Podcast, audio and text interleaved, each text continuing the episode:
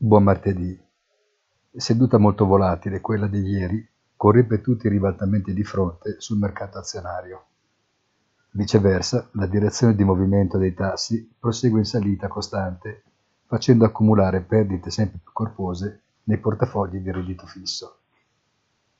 Ormai anche gli spread di credito hanno oltre gli indugi e sono stabili sopra il 5%, che va a sommarsi al pesante rialzo dei tassi a breve termine. La temuta reazione ai risultati elettorali in Italia non c'è stata, o, nel caso, è stata prontamente arginata dagli interventi dell'Eurotower. Problemi diffusi invece sul mercato dei cambi, con una sterlina sempre più debole e lo yen sorvegliato speciale, mentre l'euro ha aggiornato il proprio minimo contro dollaro, sconfinando nella fascia bassa di 95,50. Buona giornata e come sempre appuntamento sul sito easy-finance.it.